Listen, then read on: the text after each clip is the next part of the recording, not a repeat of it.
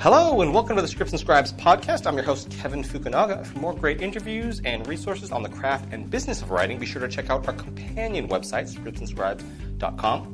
But first, I'm pleased to have on a manager and producer who started his career interning at William Morris before co founding Madhouse Entertainment in 2000. And in January of this year, he started a new company, Lit Entertainment, where they rep some of the top writers, filmmakers, and showrunners in the industry. He's also one of the most respected and most liked lit managers in the business. He is Adam Kolbrenner. Thanks for coming on again, Adam. Thank you. Thanks for having me back. Happy to be here. Um, it's been a while since you've been on the podcast, and if listeners haven't heard your previous episodes, they can go to our website, scriptsandscribes.com, because there's some great stuff on there. Um, but since it's been a while, for newer listeners, uh, maybe you can get everyone up to speed um, in terms of what you've been up to since our last conversation. You obviously have a new company now, Yes. uh, which you started in January. Yes. Um, okay. So, uh, and just to go back, w- what you were saying, I, I actually I left William Morris back in in '99 into 2000, and Madhouse wasn't founded until until 06. I was sort of on my own for for Oh, okay. years. Yeah. Sure. Um, so yeah, uh, close one door and open another, and um, uh, so the end of Madhouse was the end of 2018, and then the idea for for Lit and uh, Lit Entertainment and what we're doing here is, uh, I think, a very kind of unique one, and um, so the the concept is. Uh, a, real kind of core focus on, on the on the clients and the creators that we represent, um, and really kind of helping them take back control of their uh, of their lives and their careers. And I think that's sort of a key in the world that we're living in now, which is creators are generating content, but oftentimes they just sort of pass it off. And I think what I'd like to be able to do here is create a, a scenario where writers can, can control their universe a little bit more, and um, and that is something that takes a real sort of partner in terms of your your people who represent you and people you surround yourself with, certainly. But for me, this is about um, taking back that control and, and holding your ground, and and I think that's that's a lost art form that writers are uh, are, are neglecting or have been neglected by um, the systems, so to speak. They, they, we've lost sight of that. I want to bring that back. So when you break up a company like Madhouse, um, what is that process like? How how do you? Is it just a matter of finding office space and, and just? Yeah, I mean, to me, it was it was it's it's pretty simple. Once I kind of knew it was gonna, it was the end. It was, I think, the first order of business is anyone out there who's who has started a business is you have to find a name, and so I did lots of stuff over over the holidays and when uh, everyone is off skiing and and uh, living a good life. Um, I was uh, starting the business and figuring out a lot of the day to day of of everything that I was going to be doing, and I think a big part of that is, yeah, certainly it's finding a temporary office space, and but you know, look, I got to go at it and do the little things, buying the computers and getting a corporate name, and and figuring all those things out, and then finding some killer employees that are coming along with me for the ride, and and uh, which was able to open up business uh, January one, so to speak, um, and hire the right type of group with me and uh, to go along for the ride. So it was a lot of work um, to to get it up and running, but and here here we are. Right. Now I know that you're not the first and won't be the last, you know, manager to break off from another company. Granted, Madhouse was yours, yours and Robin's. Um, but a lot of, of writers will ask, is that a, it, when you just start a new company, when you bring in other managers under you, is this a good time? Or because it's so chaotic, a bad time for them to reach out and say, "Hey, are you looking for clients?" You know, Yeah, no, it, it, I mean, Or is it doesn't doesn't really affect It It doesn't affect it. I mean, but the bottom line is, is you know, it's business as usual. But but ultimately, um, we still stand by what what I've always been practically going back. You know, now um, in nearly twenty years. Um, practically speaking, this is about the discovery of new voices. So that can be at any time, at any place, and from anywhere in, in on the planet. Um, the constant look is to find new people that other people have never heard of. That's the that's the concept. So I don't necessarily, you know, I'm I'm big on not standing on ceremony, and the ceremony has always been, uh, well, you know, what what shows do they work on? What are their credits and things like that? And I think that That's fine. That's what other people, you know, how they choose to find clients. It doesn't matter to me. I don't, frankly, care um, what the credits are, unless it's a movie that I love or a show that I, I admire or anything like that, and I'm passionate about that creatively for one reason or another. But um, no, for me, it's just what's on the page. And again, doesn't matter where they're from. I have clients that live all over, literally mm, all mm, most major continents and every state in the union. Like I, I'm, I'm agnostic of where you live as long as you can write. Right. That's the idea. Does that in- include for television, or is that features? Um, well, it's a good question. Uh, for for if you live in another country, if you live in another state, mm-hmm. um, and you want to be considered for staffing on a television show, it is really hard and and very rare. Uh, I did just staff a writer, um, a new writer who no one's ever heard of, uh, who lives in Brooklyn, and we put him onto a TV show that's you know going to be working. He'll be moving to LA and and working on that show for for the rest of the year. Wow! So it certainly does happen, but you. Uh, for the most part, you can be living in other parts of the country or the world. You can sell pilots, uh, but you need to plan on spending a significant amount of time being in, in, in Los Angeles. You, this is the vicinity where things are happening. Um, these are where your executives are, your key executives are. Uh, the brain trust, if you will, of what we're doing is kind of taking place here.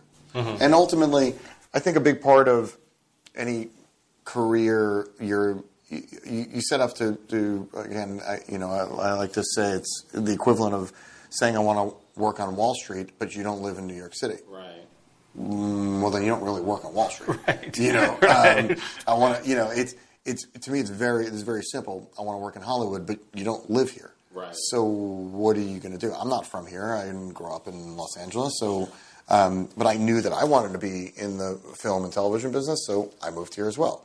You, you have to plan on the, the proximity is a factor.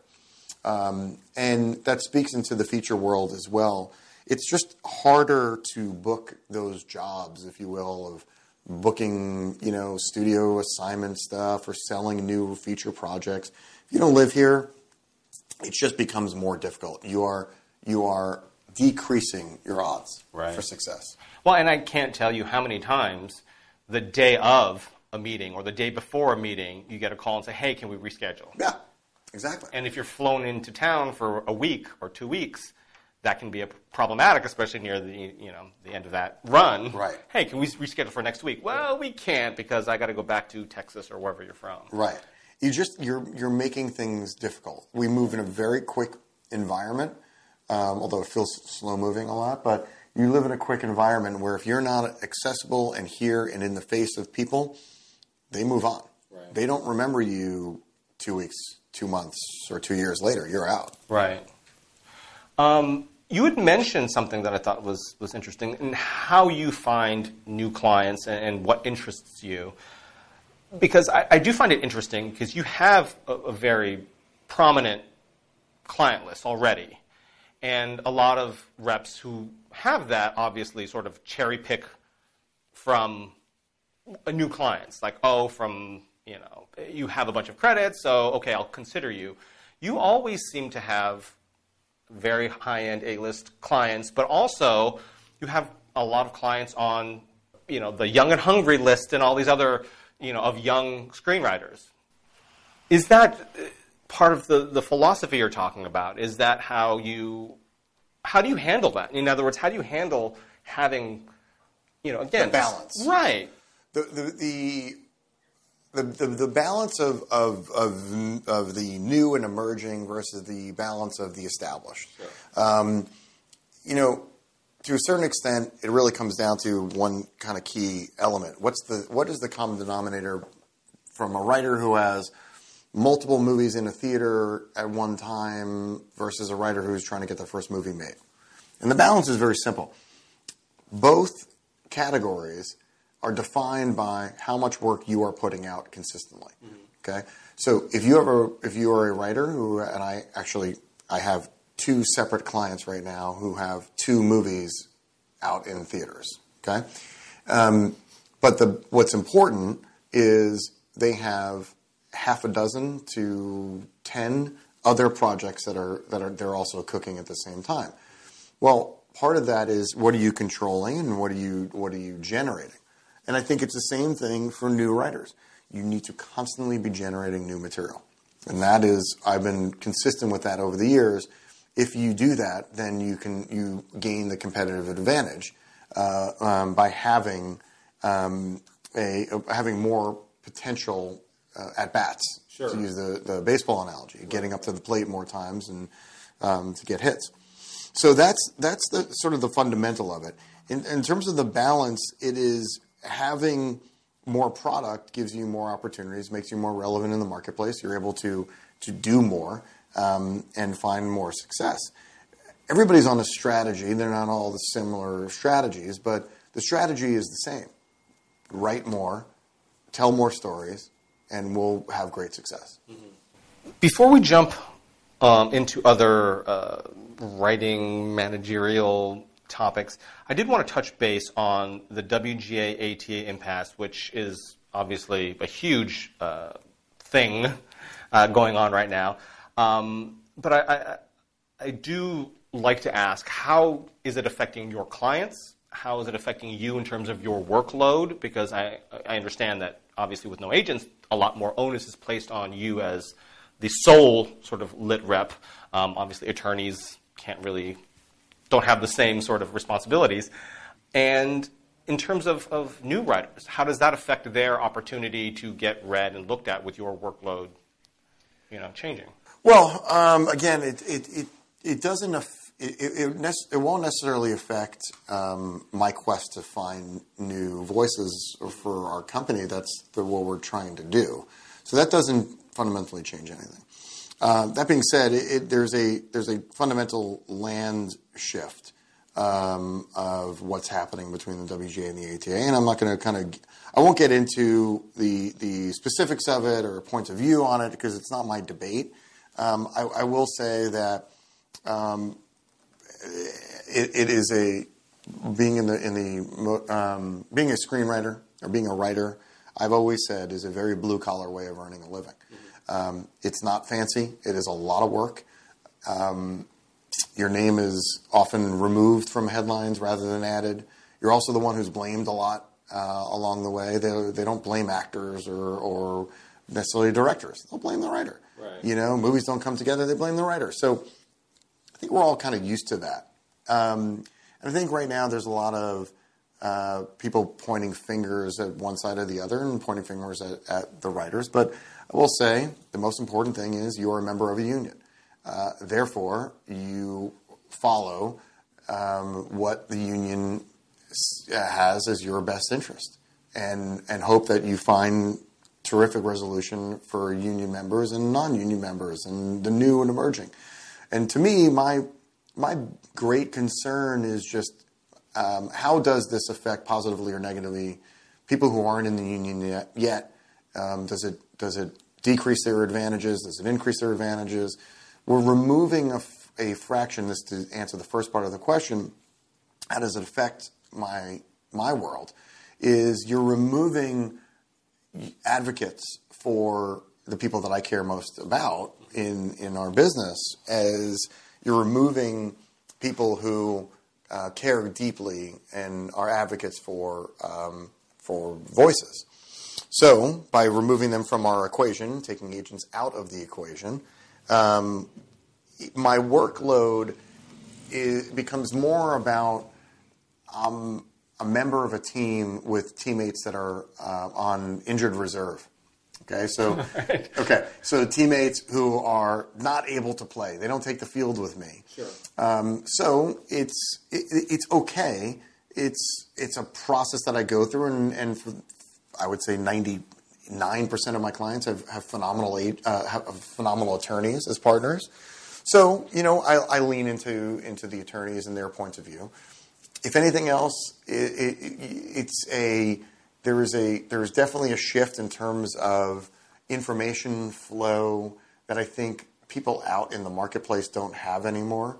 Meaning producers, studio executives, they don't have the ability to call agents and ask about clients, which is a pretty simple technique and, and serviceable thing that agencies would do.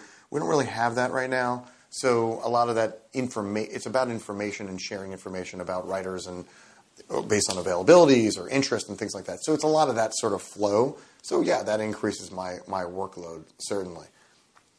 Overall, it is a and again, you, you know, I'm, I'm I, I represent the blue collar, so I am hopeful that they find their way through and, and this finds resolution as quickly as possible. Mm-hmm.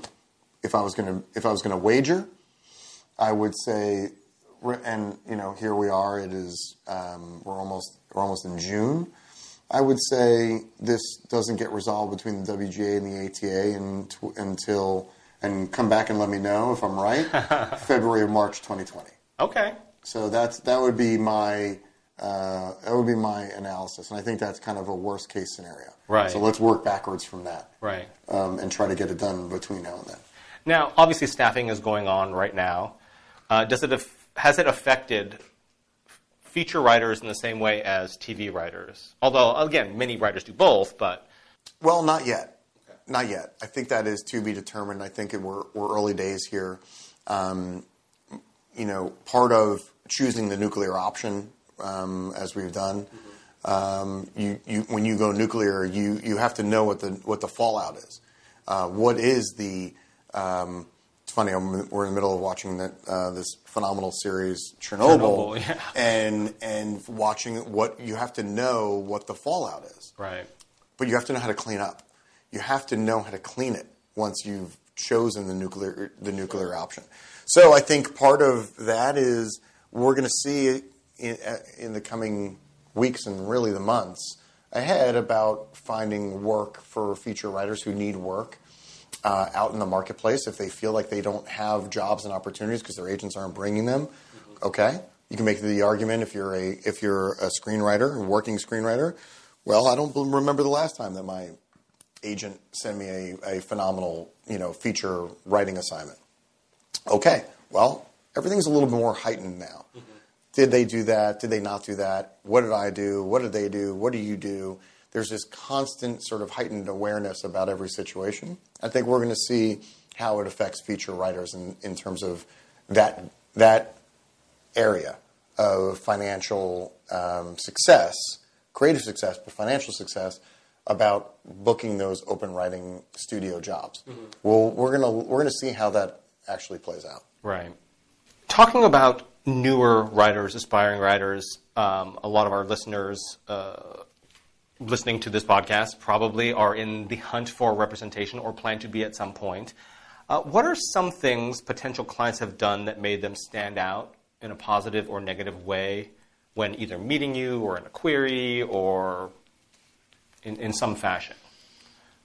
Um, well, it, it, there, there, is, uh, there are multiple ways to answer this question. Um, in terms of if we're meeting, we're meeting because I've read something that stood out. Mm-hmm uh, in terms of new writers. Um, or even, like, I know you speak at a lot of panels and things. Like, sure. if they just met you and pitched you, maybe? Uh, I don't know how that works. I am, yeah, I'm, I'm wide open. And I think anyone who's met me at any, at any of the panels, I do a lot of stuff with things like Austin Film Festival mm-hmm. and Writers Guild. And I've done, I was everywhere from UCLA to Chapman University recently to, you know, you name it, I've, I've done it. I think people will will find that I'm, I'm open to any kind of conversation. At the end of the day, what does it all come down to? What is on that page? Right. Um, so what and how, how great is that writing? And I think that's the thing that I, am on the one hand, I'm looking for great writing always, but on the other hand, what, what stands out are great ideas for movies or, or for television shows. What is a unique idea? And, and I think writers, new writers, oftentimes they're writing these they're writing their screenplays and or their pilots and they're they're doing it thinking oh this should work for the market this this makes sense and i always sort of ask the question which is would you go see this movie mm-hmm. would like you wrote this would you actually go to a theater pay I don't know, spend up to I don't know forty dollars, let's say, for all, all said and done, to go watch this movie in a theater. Mm-hmm. Well, no, I wouldn't because I'm, you know, I, I just, I think somebody would, but I, I don't. It's not really a movie that's in my wheelhouse. Well, then don't write that. Right. It's very simple. Write the movies that you care about. Them. Write the movies that, and the stories that you want to tell. Um, those because that will show on the page. It'll show your passion comes through when you're able to do that. So I'm. So what stands out? People who are true to themselves. The the original voices. Great ideas for movies. Original ideas for movies. Original ideas that um, and stories we haven't heard before. Um, not the I know we've um, I'm ma- making it up. Um, if somebody was to say, "Well, I know we have seen dozens of World War II stories about the invasion of Normandy," let's say, but here's mine that's going to be just a little bit different. It's like, okay, well, it better be really different because mm-hmm. these have been done. Um, and then the, the the problem that I, I think writers run into is, well, if you like World War II stories, I also, and you know, a movie that could star Tom Hanks I also have a phenomenal comedy that's about Tom Hanks moving into a house with, with Shelley Long. And their house is falling apart, and it's called right. Money Pit. Right. Okay, so wait. So you wrote Saving Private Ryan, but you also have a comedy called The Money Pit. Like this, these two paths do not line up. This doesn't make sense. So again, be consistent. Know your lane. Know your skills. Know the movies you want to write, the stories you want to tell. But but be consistent in terms of genre, certainly. Right. And I think that's something that a lot of newer writers sort of uh, don't understand in the sense of they think that having a wide range of, of skills, i.e., I can write comedy, I can write drama, I can write action, I can write you know romantic melodramas, being able to quote unquote write all of those is a good thing when in, in the sense of it, it, really comes down to a jack of all trades, master of none. Right. And what do studio executives, producers, what does everyone want? A master of something. Right. Right? It's not how many different types of things you can write. It's can you write the thing that I want you to write incredibly, incredibly well. Right. Exactly. Right. Exactly. You, you, you, you, exactly. Master, master one domain. Right. You know, and, and then you can always break through and break out down the road. Sure. But, um, and the way you do that down the road isn't by just um, it's not guesswork. It is you break out because you're a writer. You can write it. Right. You can write another story. And even then, for established, it can be challenging for established pros to, to, to switch genres. It's like, but you're the comedy guy, right? Absolutely. I have drama writers who ask me about selling a, a half-hour comedy, and it's like, okay, well, you're starting over. Right. You're you don't. Yes, but I've worked for NBC before on the one-hour side. Right. Right. There's Those executives don't know the the half hour executives. Right. They don't talk to each other. right. Okay. Meaning the audiences that are watching your one hour shows don't watch half hour shows. Right. Or maybe they do, but they won't. You're not going to sell from the writer of Law and Order. Um, um, comes, you know, uh, a screwball comedy. A screwball comedy, exactly. Right. Yeah, right. exactly. um, for a writer that has sort of no contacts and no opportunities for networking, uh, besides writing and entering contests and fellowships, like perhaps they're out of the state or out of the country. Um, what can a writer be doing to sort of advance their career, other than obviously continuing to generate scripts? What, what else can they be doing? Um, okay, so one big thing that I think has been really helpful for people mm-hmm. is meeting other writers. Um, I think you can start with that. I think you can share your work with other writers, if nothing else. And and there's a gr- there's a really a phenomenal online community that's that's evolved a lot over the years and picked up a lot of steam recently. Um, and I and I think that the the the community of screenwriters helping each other uh, is really kind of picked up and set us on a, on a, on a pretty interesting course. Uh, so, what does that mean? Well, you know, you, you want to get better at your skill by playing with people who are better than you anyway. Sure. Um, so you're. I think now we're seeing more and more opportunities for writers to share their work with other skilled writers. Okay, so you do that, and by virtue of other people reading your material, they know people who are either in the business or have friends who are in the business, whatever it is. You're opening up your network more. And I think people think that all the time. Well, I'm not going to move to Los Angeles and just start going to you know bars and social engagements. That's not what you need to do. Right. You need to do is meet people who are and, and enter into writer groups. That can really be a big helpful mm-hmm. Uh, tool for you to to um, get your work read, criticized, rewrite your work, get your scripts out more and more. Then, what's the flow from there? The way I look at it is everywhere you just mentioned, um, uh, though from con- really from let's just call it from contests and submissions and stuff like that. Um, you have to look at those as sort of those are filters. Um, those are filtering systems with people who are excellent readers and judges. Um, I mean, we judge for lots of different contests.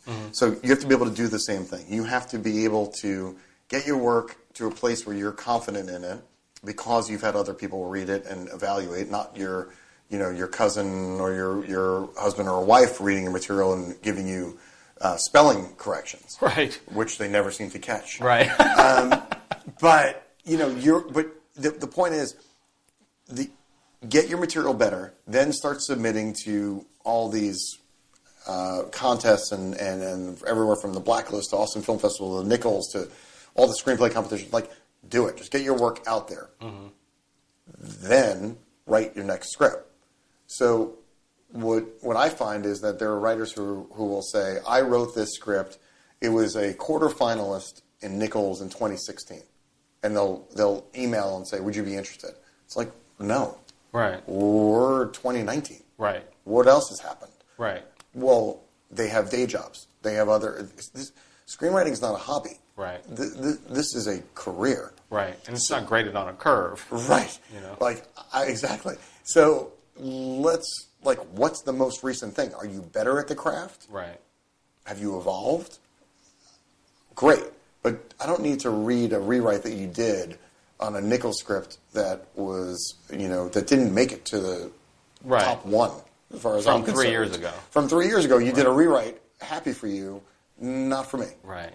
And I think that's part of you know the, the mindset that they people become attached to one project and they put Yeah. so much into it that this has to be the one.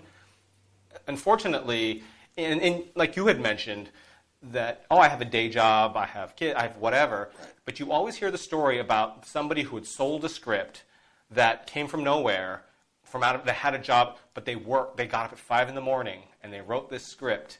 And when they got home at night, they would you know put their kids to bed or go to whatever after an eight to ten hour day at work, and then they would sit down for two hours and do that day after day after day. Uh, and I, I think that if you're looking at it like, well, I just don't have time, well, get in line because there's hundreds of people that make the time to do that, right? Right. Exactly. Exactly. So you, you, I, I think we, you know, you, you have to be able um, to balance your personal life um, and and and having a, a job and being financially capable and have that balance with your creative ambitions. But being an artist, being a writer, you're a struggling artist uh, until you're not. And I think that's the thing about. I think that's important for emerging writers to know. Most ask any screenwriter in, in, in a working screenwriter. They all are consider themselves a struggling artist. No one's ever really satisfied. You're ne- you're you're you're never quite sure where the next job will come from. Right. So you you have to you got to find that balance, and you have to find happiness in what you're doing, and and ultimately have enough financial capability to to be a struggling artist. It's not easy. Right, absolutely. If an aspiring writer is sort of settled in life, like we were just talking about, uh, meaning they have a family and a job but want to pursue screenwriting, again, other than just busting their ass to develop material, to develop that next script, uh, what advice would you have for them? Again, somebody who doesn't live here, who's already has a full time job, has possibly family, kids, whatever, is writing it as often as they can. What sort of advice? The, again, it goes back to um, what, I, what I was saying, which is make your work better. Mm-hmm. Make your work better not by by showing it to just your friends that live in your community, Right. You know, or your family that's that's in your network. Expand your horizons. Play you you you you want to play tennis with people who are better than you to get better. So get better at your craft writing more, getting your material out there, and really start to. And that's part of what it is of being an artist. You have to, you, you have to put yourself out there. you have to be willing to um, show your your your goods and know that it's not going to be for everybody. Right. What makes one person laugh doesn't make everybody laugh. You know, what scares some people doesn't scare everybody else. So you have to be able to put yourself out there. Uh, all I can say for, for people who are hopeful to one day transition to screenwriting full time, you know, you, you have to know that if you are if you live in another part of the world and you are settled and the family is settled, it's going to, it's it's a little bit of an upheaval mm-hmm. when you start to hit it and you need to maintain the career, not doing it in a one off, not selling one screenplay and not like you want a real career that's going to last for decades. There's upheaval when even in success. That success means you need to spend more time here. You should consider moving the family here as well. Right. If that's what it takes, then then then do it. Otherwise, you're, you again, like I was saying before, being a screenwriter isn't about having a hobby. You know, ho- this isn't this isn't a career for, for being a hobbyist. Right. It doesn't work like that. Right. Yeah, if you're going to want to work on Wall Street, you got to move to Wall Street There you go. or New York. There you go. Yeah. Exactly. Um, regardless of whether the actual material blew you away or not, was there any pitch or logline or query that you can remember that just blew you away? Like whether or not you signed, or maybe if, if you ended up signing on clients, it's even better because obviously that's that's a, a specific case that worked out. Do you ever do you recall like being blown away by somebody's pitch to you or a log line, or is it just material, material, material? It really is. It, it- it's never the, the story I've, I, that I that I've told. Obviously, is is one that goes back now.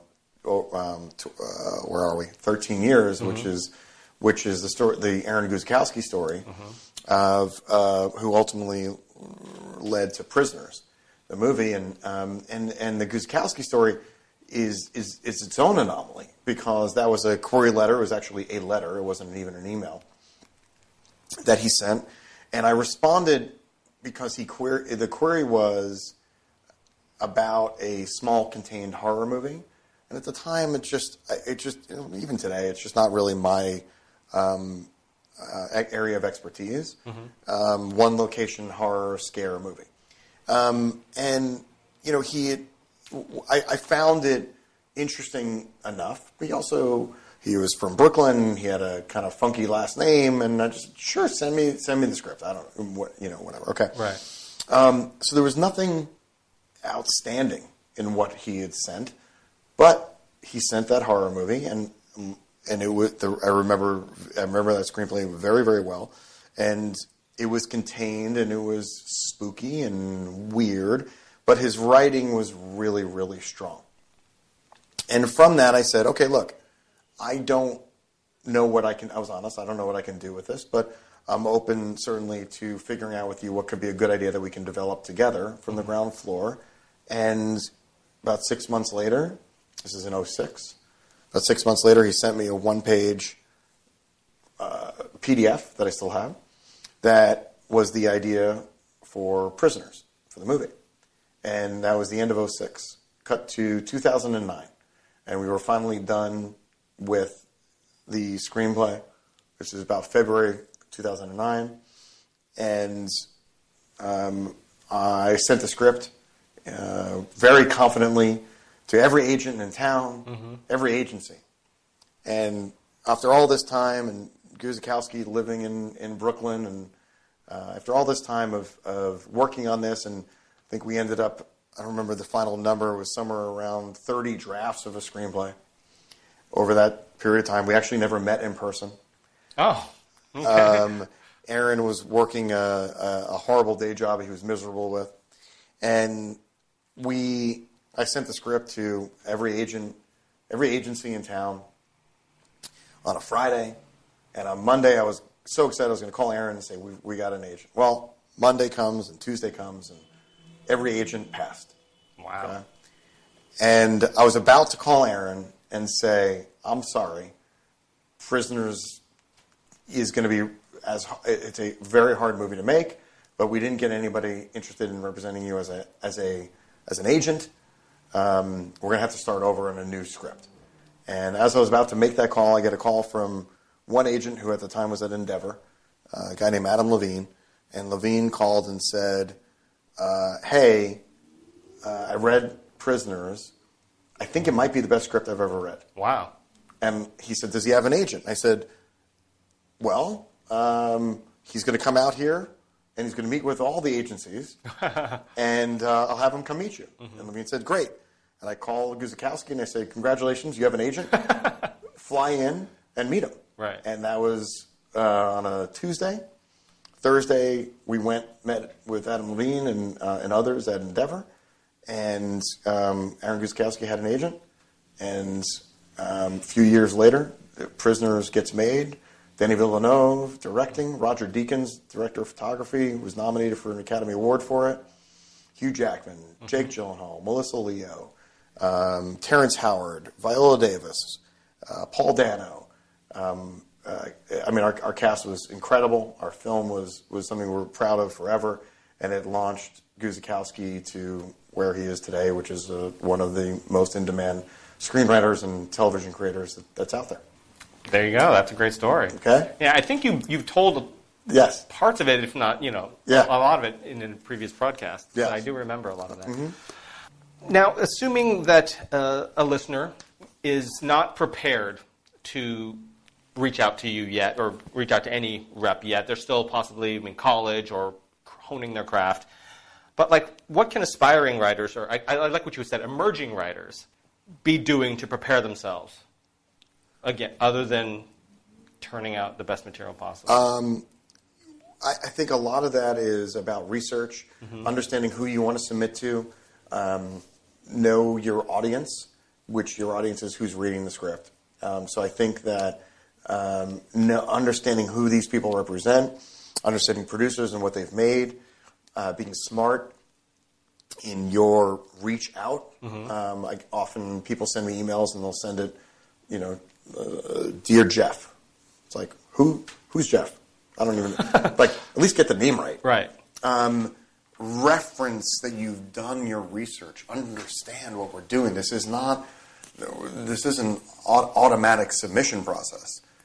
It's very. It, it, it could be very easy, but do your diligence, do your research, know who you're trying to reach out to. That's right. what I would suggest. Okay. Um, if you say, get, say, 3,000 queries a month, I mean, I don't know what that number actually is, but, and you and your staff, you know, your assistants, other managers here, can realistically we made maybe a few hundred of those total. How do you decide which ones to read other than the log line does it interest you? Well, here, I'll, I'll, in the in the time that we sat here doing this podcast, yeah. I've, I've, had four emails come. okay. okay. Right. How do I decide? Yeah. Um, honestly, a lot of them are impersonal. Sure. So that means you're sending it to everybody. Right. That's not interesting to me. Again, it doesn't. You, you know, do do your research. Right. Um, emailing me doesn't really help because you understand. I just got four emails in the time we've sat here, mm-hmm. but I also have 40 other work related emails to, to look at as well. Right. Emailing me won't get my attention. Um, there is a process that we have about submissions, which is off of our website, off of like off of Twitter or whatever it is.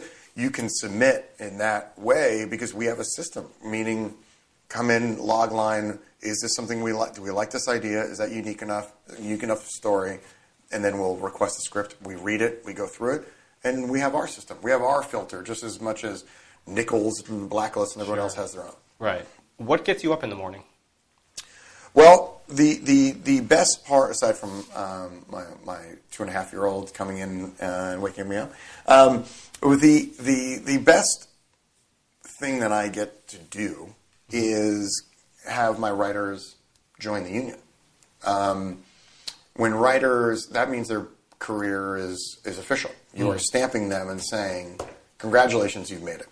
So um, I, I'd say that's the, those are the, the, the always the best victories.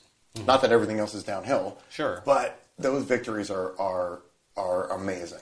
Um, I get very excited when my clients and their projects find other incredible artists to work with. Uh, filmmakers, actors, producers, studio executives. I love it. I love when those dots connect. I love when their ideas find paths. And often those paths don't always work, but when when a writer and an artist is passionate about one particular story, and I'm able to connect dots to, at some level, give hope to that story and that idea, uh, that's that's what I love. What's your least favorite thing to do as a, a manager? My least favorite thing, uh, bar none, is having to tell clients that they're being rewritten. Mm. Um, and it's unfortunate, but it is the every writer is rewritten. It's just sure. sort of what happens. Right. Um, and I think the reason I say that is because a lot of writers or artists would look at that as failure, and and I I try to look at the positive of it, which is there's still momentum on your project. They could just say go away. Right. Um, but that is to me that's the hardest because it's it, it's actually harder than saying your movie's not going forward. It's it's because you you I know what it means to the psyche of, of an artist to say, well, was I not good enough? Right. And and it's and it's an it's also an anomaly in, in our business in that that doesn't really happen. You don't get traditionally, you know, you're not cast in a movie and then switched out midway through as the actor and they replace you with somebody else. Right.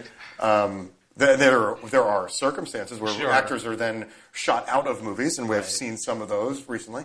Um, and then there are certainly those scenarios where directors are replaced, sure. Bohemian Rhapsody. But it's very rare. It's very rare. Right. Um, writers are are are treated uh, with great disrespect um, a lot, mm-hmm. and it's it is my job to to be the the line that people have to kind of go through to be disrespectful. Mm-hmm. And and I am a hard advocate for writers and for their work. Um, we take it as far as we can go, but there are people who don't play by the same rules. There are producers who don't tell writers they're being rewritten. There right. are studio executives who don't do that. There are writers who don't let other writers know that they're being hired to rewrite them and I think that's that's sort of lame. Right. You know, I like you know when my writers are rewriting other writers, well, I'll say reach out and yeah. and and say I you know I'm here to help, so to right. speak. No, that's that's classy. Now you had mentioned the psyche of, of writers because as a manager, you're sort of part salesperson, part advocate for your clients, you're part counselor slash therapist. Uh, you're part producer and sort of coach and strategist. What is the most important job of a manager? I think the most the most important job, the reason why a manager really should exist, is to be a creative partner to somebody who can hear the story and hear the creative kernel mm-hmm. and and be a be a partner to see these things come to fruition. Everything else that you just described, and you left out some other jobs that I do from being a uh, giving giving uh, uh, medical advice to being a bail bondsman. Um, oh goodness! To you know, you name it. Like there, you we cover all grounds. But it comes down to one thing, which is creatively, you know, you are as a manager, you are the, you are the creative partner to this person on every aspect of what they're doing, and you live and die by it. So you know, I like to say, it don't fuck it up. Right. Um, and lastly, do you have any advice, or what advice, if they could take anything away from this podcast, would you give to those emerging screenwriters who want to one day be Aaron Guzikowski? right? The next Aaron Guzikowski. Yeah, I think that there, there isn't really one singular piece of advice, um, I, I, other than for me to say uh, you have to keep writing. You have to uh, want the career. And Aaron Guzikowski didn't get Prisoners because he wrote one script and, and cast it off. He wrote Prisoners because he was committed to the development process. Mm-hmm. You have to be committed to the, the art form. Uh, you have to be committed to the pains of that art form, and you have to be committed to seeing it all the way through, um, doing the work. Uh, so my big piece of advice, I guess, would be you know, find your find your backbone, find your resiliency, and and build from there. Let that be the sort of core. Um, you know, as you strengthen your core, you have to be strong in in what you're in what you're doing and what you're designing, and you have to do the work. Um, don't expect to write something or or um, or put something out to the marketplace and that someone the next call is that someone's going to call you and offer you just send you a check. Right. Expect that that's just one part of it.